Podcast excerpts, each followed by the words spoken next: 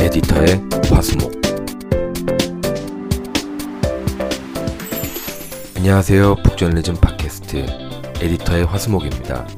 지난 한 주 동안 벌어진 세계 정치, 경제 뉴스 중에서 한 가지를 꼽아 용어나 배경, 맥락을 해설해 드리는 Worldwide Weekly를 시작합니다. 저는 북저널리즘 대표 이연대입니다.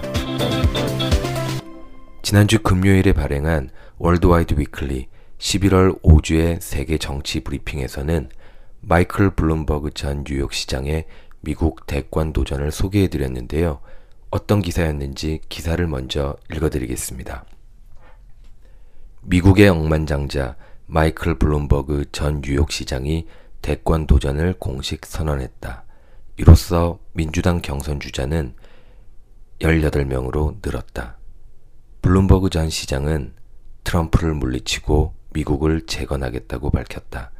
자산 580억 달러, 우리 돈으로 68조 원으로 전 세계 14위 부자인 블룸버그 전 시장은 선거 후원금을 받지 않고 사비를 들여 선거를 치르겠다고 말했다.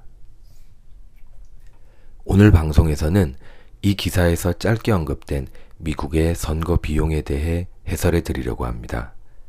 미국에서 큰 선거가 열릴 때마다 뉴스에 빠지지 않고 등장하는 표현들이 있습니다.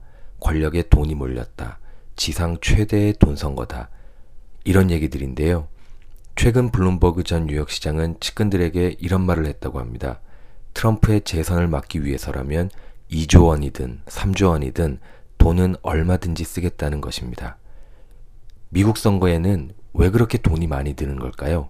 그럼 지금부터 하나씩 살펴보도록 하겠습니다. 먼저 팩트체크부터 해봐야겠습니다. 미국 선거에 정말로 돈이 많이 드는지 우리나라 선거와 비교를 한번 해보겠습니다. 2017년 5월에 치러진 대한민국 제19대 대통령 선거에서 선거관리위원회가 정한 선거 비용 제한액은 509억 원이었습니다. 우리나라 인구수의 950원을 곱해서 정한 금액인데요. 저 금액을 넘지 않는 선에서 선거 비용을 지출해야 합니다. 실제로 문재인 후보 캠프는 500억 원을 썼고 홍준표 후보 캠프는 420억 원, 안철수 후보 캠프는 470억 원을 썼습니다. 그럼 미국은 어떨까요? 공화당의 도널드 트럼프와 민주당의 힐러리 클린턴이 맞붙었던 2016년 미국 대선을 보면 힐러리 클린턴은 7억 6,800만 달러, 우리 돈으로 9천억 원을 썼고 도널드 트럼프는 힐러리의 절반 수준인 3억 9,800만 달러, 우리 돈으로 4,700억 원을 썼습니다. 힐러리 캠프와 문재인 후보 캠프를 비교하면 힐러리 캠프가 18배나 많은 돈을 썼는데요. 미국의 인구는 3억 3천만 명입니다. 우리나라의 6배 정도인데요. 우리나라와 비교할 때 인구수 대비 선거 비용이 훨씬 많습니다. 자, 그럼 미국의 대통령 선거는 왜 돈이 많이 들까요? 바로 두 가지 큰 이유가 있습니다. 첫 번째 이유는 다른 나라들에 비해서 지나치게 긴 선거운동 기간입니다. 영국에서 2015년에 치러진 선거는 선거 기간이 139일이었고 캐나다에서 치러진 최장 기간의 선거도 78일이었습니다. 일본은 선거운동 기간이 12일로 제한돼 있습니다. 우리나라의 대선 공식 선거운동 기간은 23일입니다. 그런데 미국은 공식 선거운동 기간이라는 것이 없습니다. 2020년에 치러질 미국 대선의 일정표를 예로 들어서 설명하자면 예비선거가 치러지기 1년 전인 2019년 1월에서 2월부터 각 당의 후보자들이 공식 출마 선언을 하고 선거운동을 시작합니다.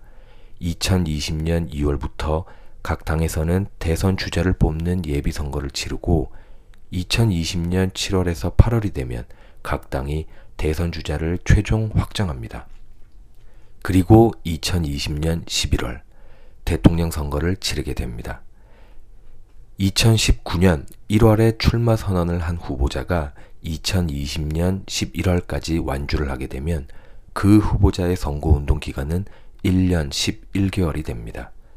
이렇게 오랜 기간 동안 지구상에서 세 번째로 큰 나라에서 50개 주를 돌아다니면서 선거운동을 하려면 자연히 돈이 많이 들 수밖에 없습니다. 미국 대선에 천문학적인 돈이 들어가는 두 번째 이유는 바로 슈퍼팩입니다. 슈퍼팩에 대해 말씀드리기 전에 먼저 미국의 선거 자금에 대해 간단히 설명드리겠습니다. 미국의 선거 자금은 크게 두 종류로 나뉩니다. 첫째는 하드머니라고 해서 연방선거관리위원회의 엄격한 규제를 받는 돈입니다. 하드머니는 개인이 특정 정치인에게 기부하는 돈인데요. 풀뿌리 후원을 생각하시면 될 것 같습니다. 1인당 2,700달러까지 기부할 수 있고 200달러가 넘어가면 기부하는 사람의 이름, 주소, 직업 같은 정보들이 공개되기 때문에 일반인들은 대개 200달러 미만을 기부합니다. 둘째는 소프트머니라고 해서 하드머니보다 유연한 돈입니다. 개인이나 기업, 단체가 특정 후보자가 아니라 정당이나 정치 후원회에 기부하는 자금입니다. 소프트머니는 정경유착을 일으킨다는 비판이 일면서 2002년 금지됐는데요. 곧 설명드릴 슈퍼팩이라는 것이 등장하면서 기업이나 단체가 특정 정치인이나 정당을 간접적으로 지원하는 방식이 사실상 부활되었습니다. 미국에는 정치활동위원회라는 것이 있습니다. 영어로는 Political Action Committee라고 해서 줄여서 팩이라고 부르는데요. 선거철이 되면 수천 개의 팩이 꾸려져서 선거 자금을 모으고 특정 후보나 정당을 지지하는 정치 활동을 벌이게 됩니다.